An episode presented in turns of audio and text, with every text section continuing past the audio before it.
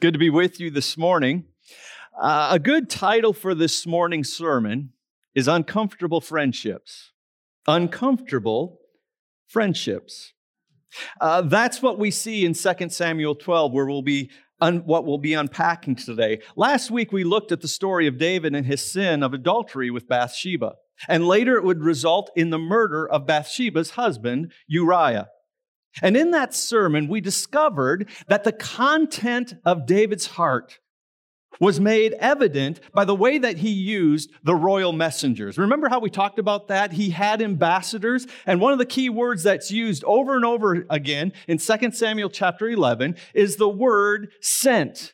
Every time we saw the word sent, it implied that a messenger of David was being sent someplace. But the problem was this when David sent Joab, the general, the battle plan, that's how a messenger should have been used.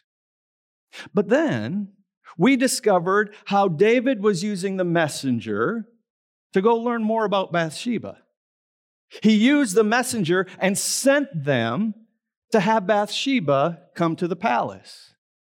A messenger was sent, and not for royal business, but to help David live out his sinful plans. And so the word sent was very key in understanding the contents of David's heart. Well, when we come to 2 Samuel, listen to how it opens in verse 1. This is interesting. 2 Samuel chapter 12 verse 1. The Lord sent Nathan to David. Isn't that interesting?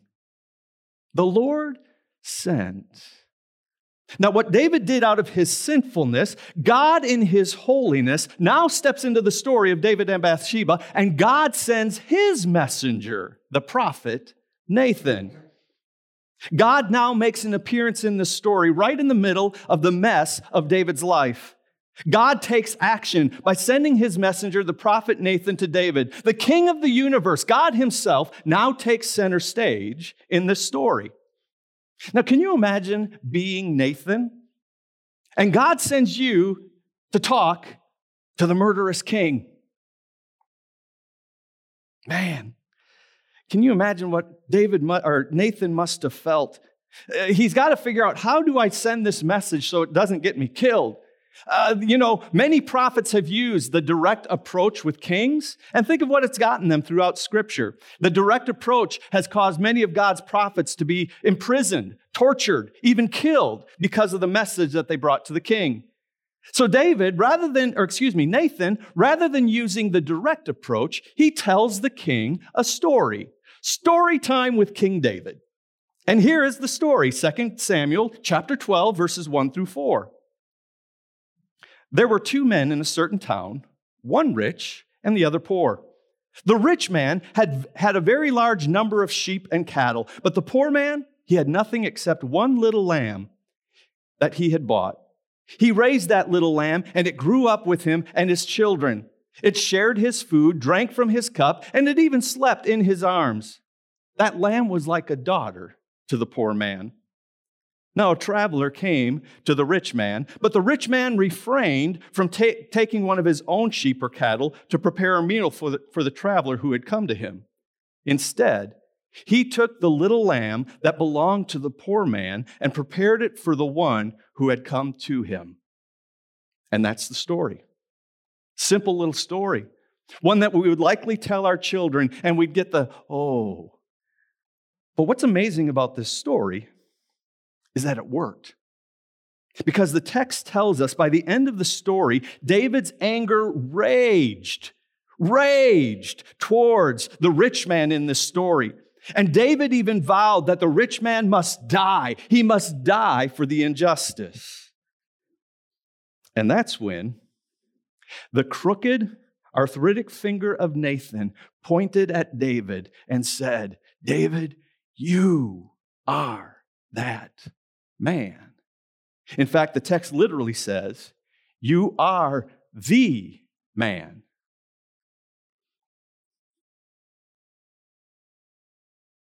We learn something important about God here. And I don't want to go through this over this too quickly, but there's a very important thing that we understand about God from the opening of this story, and it is this God sees and God judges secret actions. God sees and God judges secret actions. See, one of the problems that we have in the 21st century right now, we think God is this distant thing, this distant being. We think God is concerned about our happiness. We don't really think that God takes our actions very seriously. And yet, in the fifth century, there was a minister by the name of Salvian who said this. He says, What do you say to this? You who believe that God does not judge our actions. What do you say, you who believe that He has no concern whatsoever for us? Do you not see that the eyes of God were never absent even from that secret sin through which David fell? Learn from this that you are always seen by Christ.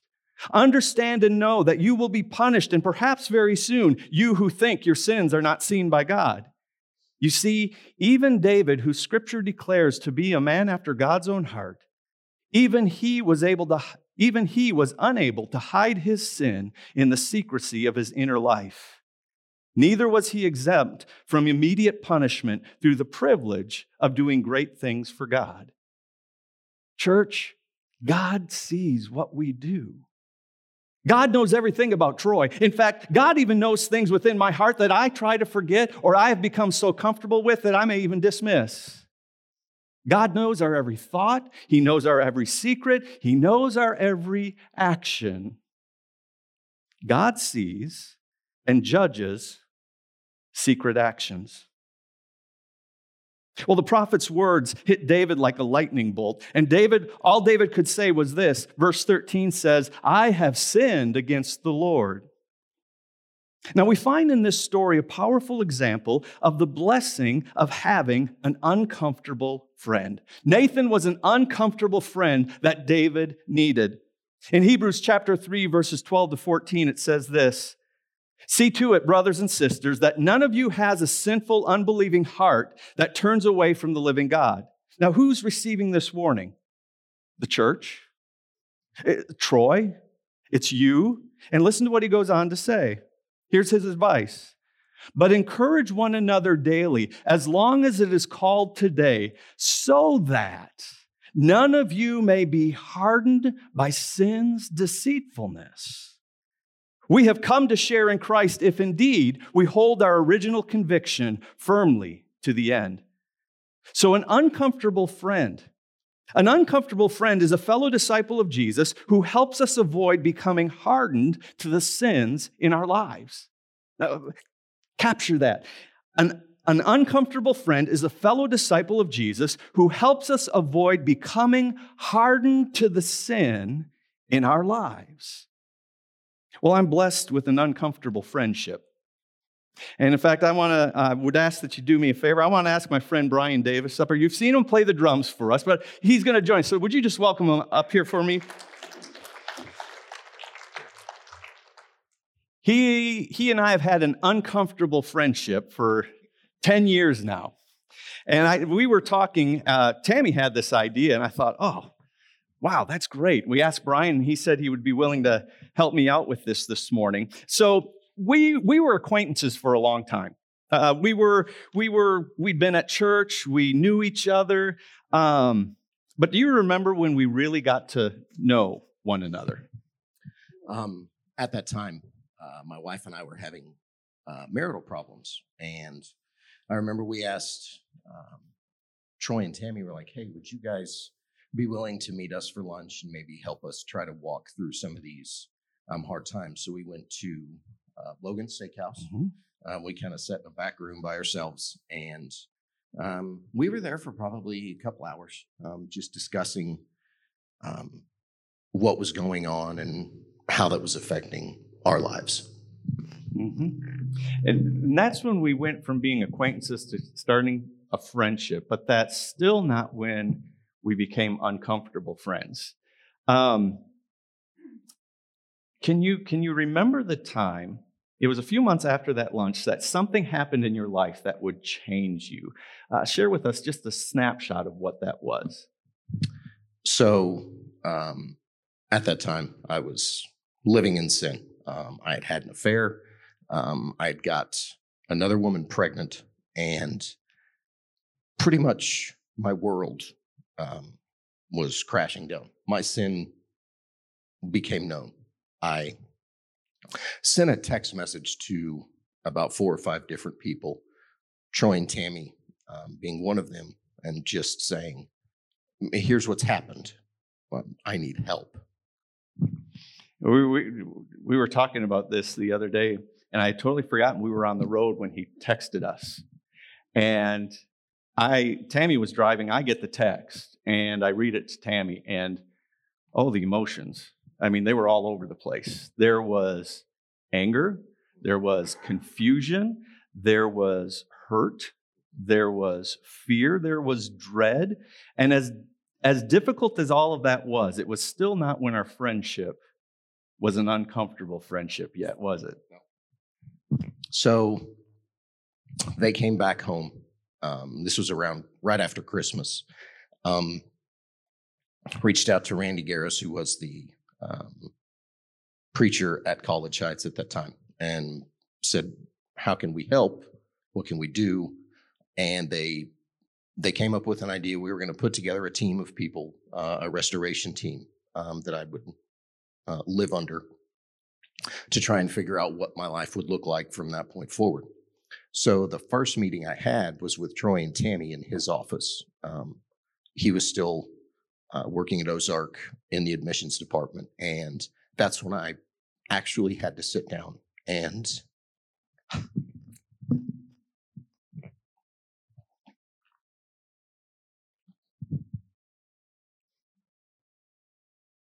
It's been a journey for 10 years, and we all get emotional about it still. 10 years have passed. In fact, uh, Tammy and I were just talking, and I, I said, I have a feeling this morning is going to be emotional for a lot of people. And, and it is. But you know what? I want you to keep hearing this story. So when this happens, be patient with us because I love, I love what God does in this story. It's a powerful story, but uncomfortable friendships they get messy. They get messy. In fact, you know, David, um, remember what David did before he was king when he was a boy? He was a shepherd.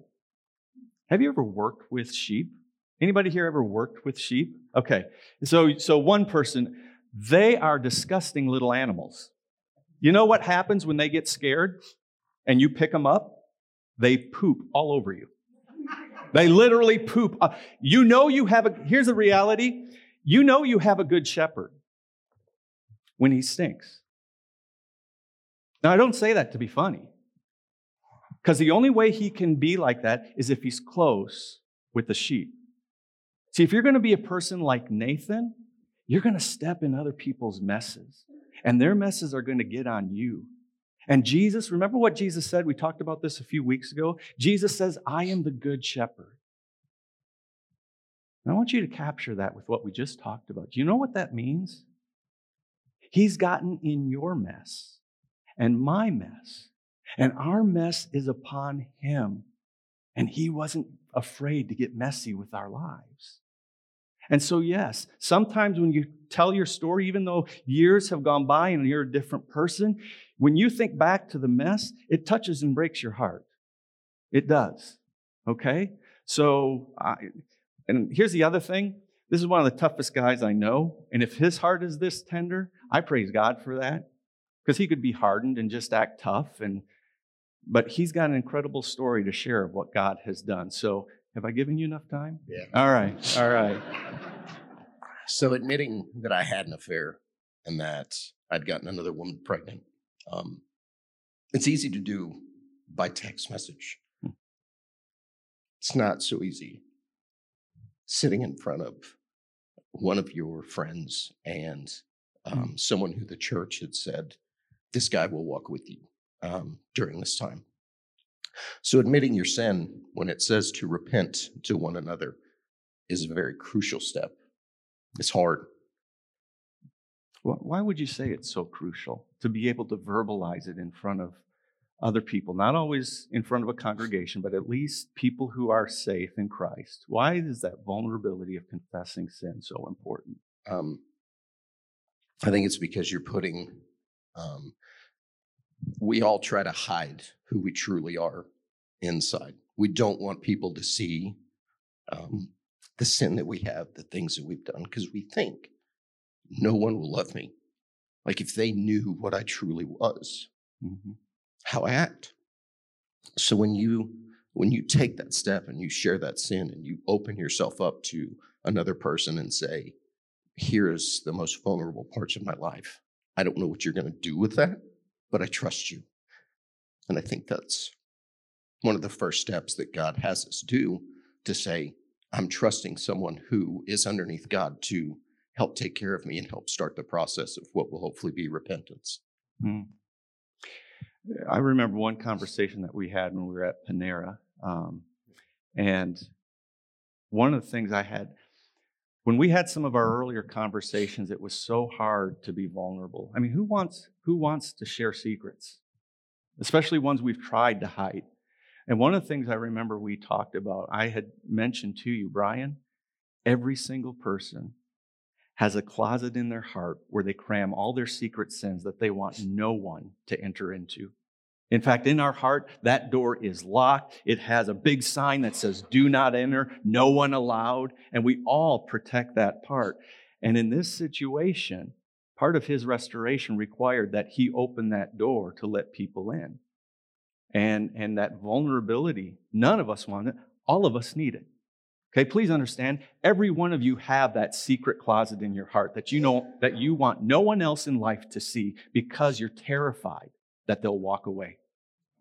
You're terrified. But as the body of Christ, we are to be the place where it is safest to invite people into that mess because that's what Jesus has come to redeem. That's what Jesus has come to restore. And it took a while to convince you that you weren't the only sinner in the world. I mean, that really took quite a bit of time that for us to get to that point. And it's it's amazing that when you sin and you confess that sin for I think one of the lies that the devil has, I mean, he's the accuser for a reason. Um, you think that everybody knows. Hmm. Like you walk into a church room and you're like, everybody knows I had an affair with someone and got her pregnant. 99% of those people don't care and don't know. They have no idea. But it's the shame that we live with that the devil pushes on us so that we will not live our lives to how God wants. And I think that's the trap that the enemy sets for us is shame. We- The best way I've heard shame defined is do you know there's a difference between feeling guilty and feeling shame? Do you know the difference between those? The difference is this guilt says, uh, I, I have done something wrong, I have done something bad. Guilt is that sensitive conscience that realizes, oof, man, misstep, sin. I, I, that was not right. Guilt is good. If you don't feel guilty for sin, your heart is hardened. Guilt is a gift from God because it's calling us back to a changed life. But here's what shame says shame doesn't say, I did something bad. Shame says this I am bad because of what I did. Do you hear the difference? And shame itself is a lie from the enemy. It's a lie from the enemy. Guilt is restorative, shame traps us. Do you, do you hear the difference between the two? Shame says, I am bad because of what I did. Guilt says, I did something bad. Huge difference between the two. And that's one of the things that was a big part of the journey is how to overcome that shame through Jesus. Mhm. So now let me just go back just briefly. We talked about an uncomfortable friend. We said it is an uncomfortable friend is this. It's a fellow disciple of Jesus who helps us avoid becoming hardened to the sins in our lives. Okay? Now it's my turn. It's your turn. So we were having a conversation at Panera. This is where we met um, most of the days. And I'll never forget it. It was just Troy and I for, well, God's providence. But he was pushing me on an issue that I was not willing to bend on. And that's Troy's good at that. If any of you know him, that's not what surprises me. What surprises me was his demeanor. His hands were trembling, his voice was shaking, and I couldn't understand it. I had no no clue what was going on. I mean, do you remember that? Uh-huh.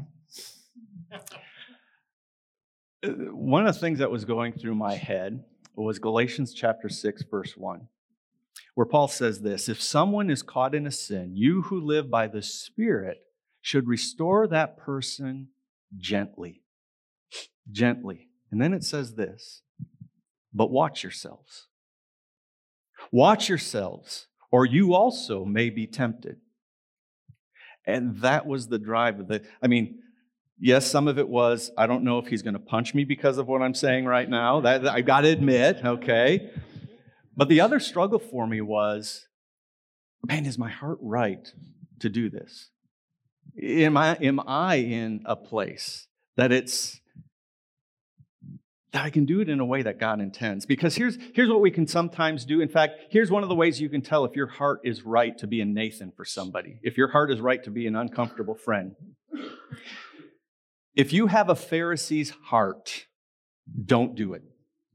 Don't be a Nathan if you have a Pharisee's heart. If you take, take joy in another person's failure, if you have a sense of being spiritually superior because you're in the role of Nathan and they're in the role of David, if you have this sense of being self righteous, or here's the other thing if you prefer punishing the person instead of restoring them, don't you dare step into that role of being a Nathan because your life will become a mess at some point. And some of that was in that situation uh, was also this. I wasn't there to punish Brian. That wasn't my role. My role was there to help be restorative. And everything I said, and the tone, the spirit, the words I would express, they would either draw Brian closer to Jesus or move him further away. That is an incredible responsibility. And that shaking of my hands and of my voice, that was a sacred interaction that for me was kind of terrifying. It was so if you enter into that situation excited, oh, I can't wait to be a Nathan for Brian. Check the heart. Check the heart. Because the enemy will come after you if that's your heart. Um, in your story, you sat in David's seat. And in verses 9 and 10, Nathan tells David that he despised the word of the Lord. Uh, To despise the word of the Lord meant that he despised God. At what point did you finally recognize that you were despising God's word and God by your actions? Um, it took a while. Um, true repentance um, is not something that happens overnight. Um, I was sorry that she was pregnant um, because I knew I was in sin. I was sorry that I had told people, um, but it was not true repentance. Um, Troy and I were having a conversation about grace, and I cannot. We talked about it the other night, and I can't remember the turn of phrase he used, but basically, he asked me if I was going to be a man who used grace as a shield to just live how I wanted, or if I used grace as an armor of God to live as a man of God and to use that grace to help other people. And in that moment, I realized um, I had been, and this is months in, probably six, eight months in, I'd realized, oh, I I was doing that. Six months in, At least. it, it's a long journey. In fact, there was one point uh, where, in fact, I think it was that, that day where I pushed hardest on you that um, I could tell by the look on his face that he's either going to walk out of here and I will never see him again, or he's going to walk out and something's going to change. And I didn't know which what which it was going to be. I just knew that that was a pivotal conversation in in not only your journey but also in our friendship. Yep. That it's and I didn't know the outcome, but I just remember that that. Uh, in fact, I called Tammy up afterwards, uh, and I just said, I don't know if we're ever going to see him again. I just don't. Um, describe the ways you resisted the truth that you were despising God. What, what were the means that you used to just to resist that reality that um, that you were despising God? Um, I think the biggest thing I would do is I would justify um, very easily what I was doing, and I I had a flawed theology. Um, I felt like and knew in my head and my heart, which Isaiah talks about your heart. It's not a pretty thing. that God wanted me happy and that my happiness is what God cared about more than anything. So Troy was confronting me with my sin that made me happy. Hmm. And on the other side was the flawed theology that I was like, but God wants me happy. And I would just justify whatever I needed to do so that I could live in that sin. And I was despising God's word in that moment. Number one, because I really wasn't in my Bible at the time. Stop right there for just a moment. Um, how long had you been in the church?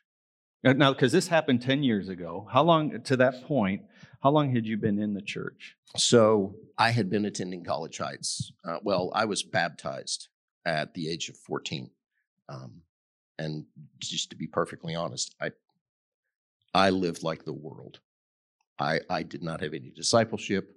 So I had been at College Heights, a member of College Heights, or attending College Heights, I should say, since 2000. Um, I had been on praise team for probably six or seven years. So I was serving in a leadership role on stage at a church. Um, and I had hid my sin for all of those years. And um, it was just one of those things that I just continued to justify because I felt like God wanted me happy. Hmm. Hmm. And then, then there was a time, though, that as a result of your um, repentance, uh, things began to change. What began to change in you after that point of finally coming to repentance? Not just being sorry for your sin, but truly saying, Lord, change my heart, change my life? So, one of the things I had to do was um, the Lord had led me down this path, and He said, Okay, so to prove um, to other people that you are truly a man who is after my heart, I had to reach out to those people who I had hurt. So I was in a, a home group at the time. Um, I had to reach out to um, my ex wife. I had to reach out to the members of my home group and um, offer to sit down with them to hear whatever that may be, whether it was forgiveness or no, I'm not going to forgive you or whatever that was. And those were one of the, there was probably seven or eight letters that I had to write and had to have meetings with people that were um, part of one of the biggest changes because as someone who had fallen in sin and to sit in front of somebody who Again, I knew all of their sin, but yet I'm asking them for forgiveness for how I treated them in that moment. And I'm I'm sure Troy has said it, but our sin is not just mine.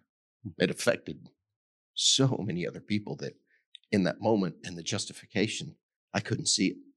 I was like, this just affects me and like three or four other people, and that's it. And it's so much broader than that. Hmm. But that was one of the biggest ways that I started to see changes. My heart softened. I started to care about the people that I'd hurt. In the mm. beginning, I had no worries with or cared about at all. Mm. One of my favorite parts of this story with David after Nathan is talking to him is after David repents, Nathan tells David this in verse 13 The Lord has taken away your sin. He's forgiven.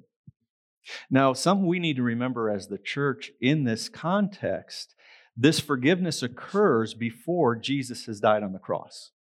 So at this point, David is living under the old covenant.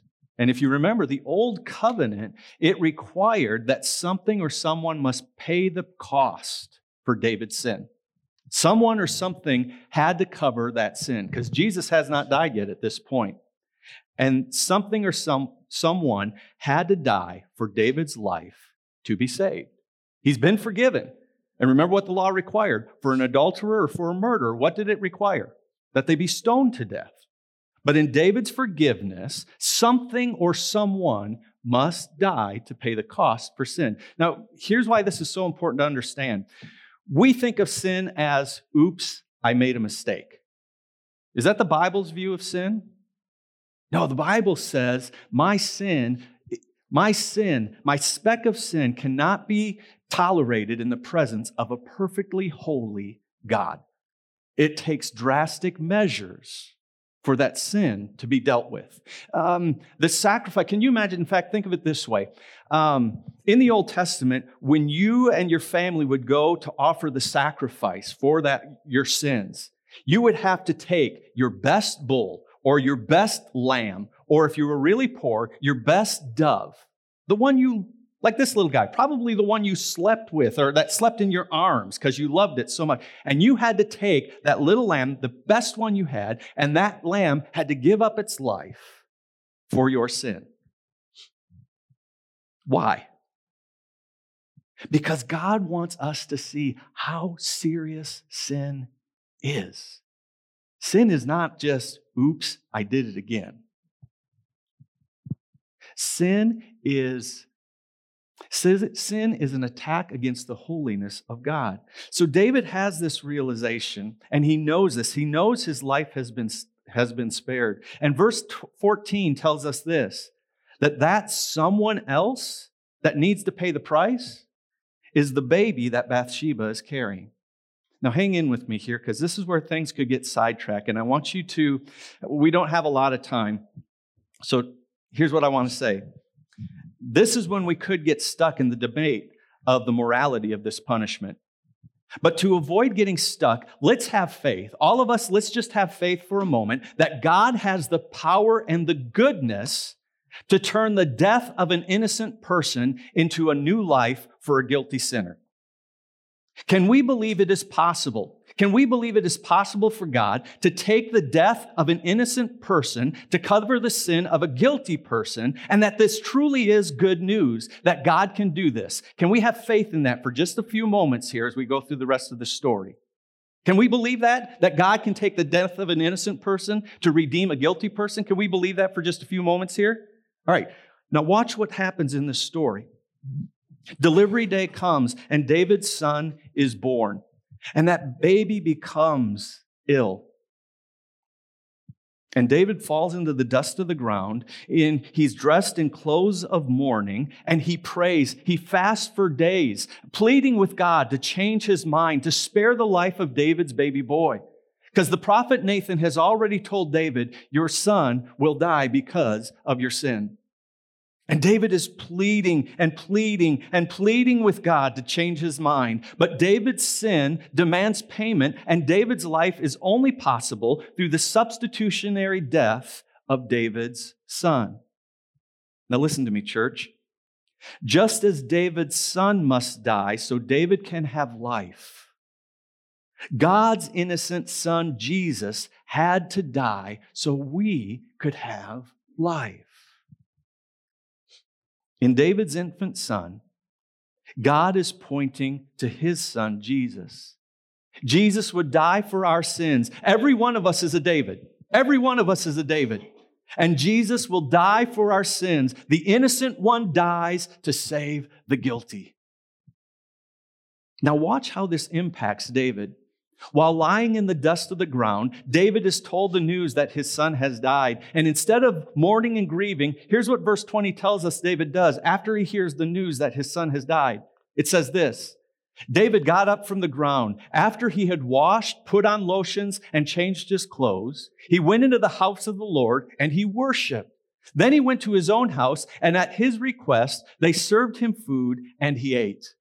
That sounds like a strange response, doesn't it? His baby boy has just died, and he worships and he goes to the table to eat. What? But we got to read the story backwards. We got to go back to the book of Genesis to understand what David is doing right here. You see, the dust of the ground, it represents death, doesn't it? After the fall of Adam and Eve, God tells them, for, for dust you are, and to dust you will return. Genesis 3:19. So dust is death. And in rising from the dust of death, David goes to a table. A table. For we as Christians, what does the table of the Lord's Supper represent? Resurrection and new life. Right? Resurrection and new life. It's through the David, it's through the death of David's son that David is saved and is resurrected to a new life. And I want you to see with clarity the gospel in this story of Nathan and David. This is the picture of the good news that is coming through Jesus Christ. That is the gospel that saved me. I didn't understand how that worked. I didn't understand what that looked like. I didn't understand what it means that because Jesus died for my sins, I needed to die to my sins, to be reborn again, to walk with a new life in Jesus Christ. Hmm. In fact, here, here's the thing that this is going to be my favorite part of this discussion.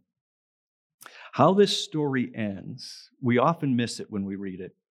In David's story, I love the image that we see in verse 27. In it, this is the point where General Joab, he goes to war, and when he wins the war, he comes back and he makes this public announcement. Here's what he says. We have captured the city of waters. We have captured the city of waters. Now we hear that and we're like, okay, so what? But this is a picture of Eden. See, if you remember back in Genesis chapter 2, 10 to 14, Eden is described as having one river that separated into four headwaters. So, in capturing the city of waters, the author of Samuel is showing us that David's repentance led to David's forgiveness. And out of David's forgiveness, through the death of his son, it now leads him to the city of waters. David is being restored to God's kingdom. This is a picture, the city of waters, it's a picture of David is now restored into right relationship with God. But we miss that. So let me ask you this, Brian. When did you realize your restoration to God and the church was complete?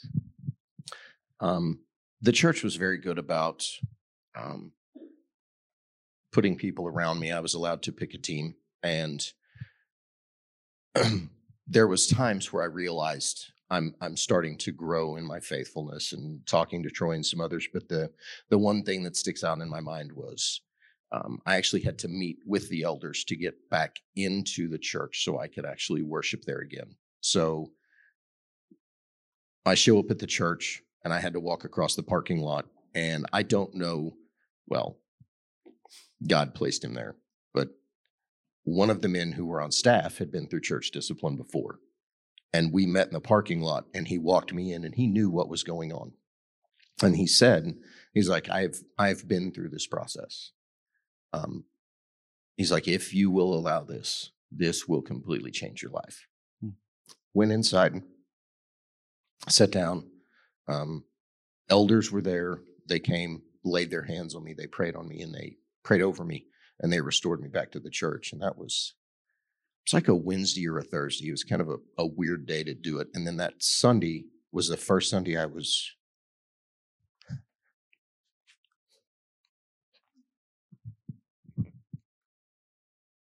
It's the first Sunday I was allowed back to my church.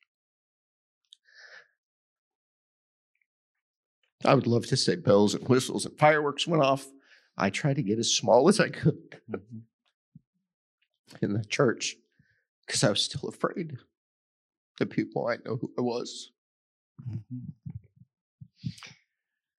Well, what makes this restoration story the most powerful is when we hear how God takes what we have done and brings something amazing out of it. Uh, Brian, once you were restored, how has God used your story to advance his kingdom since then? Um, through several events um, of God's mercy and grace, I started working at Ozark Christian College. Um, and I think he had me cleaning toilets for a reason. There's some humility and some things I needed to learn. Um, I have since um, been able to use that time. Um, I now have an associate's degree from Ozark. Um, I lead a life group um, of young men who are struggling with a lot of the things that I've struggled with, and just being able to pour into these young men. Um, God has placed in my life um, men who have had issues in their marriage very similar to mine. And some have stayed, some have walked away. And I've had some of those Nathan moments. And it was hard. But it was beautiful because thousands of years ago, God weaved this story together. And now he's weaving my story 10 years ago. And I don't know how he's going to use this story today moving forward over the next 10 years. But I promise you, he will. That's how God works. And in Psalm 51, um, Hmm. God talks about that's been, that was kind of my verse for restoration. 11 through 15, it says, Cast me not away from your presence and take not your Holy Spirit from me. Restore to me the joy of your salvation and uphold me with a willing spirit. Then I will teach transgressors your ways, and sinners will return to you. Deliver me from blood guiltiness, O God, O God of my salvation, and my tongue will sing aloud of your righteousness. O Lord, open my lips, and my mouth will declare your praise. As hard as the last 10 years have been, there's been a, a part of that that has unfolded mm-hmm. in my life because of my Nathans. What I want you to hear in this a David who went through the process became a Nathan for others. In fact, this guy's been a Nathan in my life. Uh, he's asked me some tough questions. He's helped me to explore some things in my heart that, uh, in going through difficult times, he's asked me the tough questions that I was like, okay, I want to punch you in the nose. That was awesome, by the way. But I want you to understand that in God's hands, a David can become a Nathan. So here's the question I want to leave you with this morning after this conversation Who is your Nathan? Who is your Nathan that can help you deal with those hidden things that you have tucked away that you want no one else to see? And can I tell you, it can't be your spouse. It can't be your spouse. Who is your Nathan? I, this has gone longer than I had, wanted it to. Um, but I think maybe it may not be a bad thing to ask this question. What kind of questions do you have for it? We covered a lot. This is something that would be best in multiple hours of conversation, but we've had to cram into this short amount of time. What, what questions from the text does this raise for you, or what questions about Brian's testimony? Anything?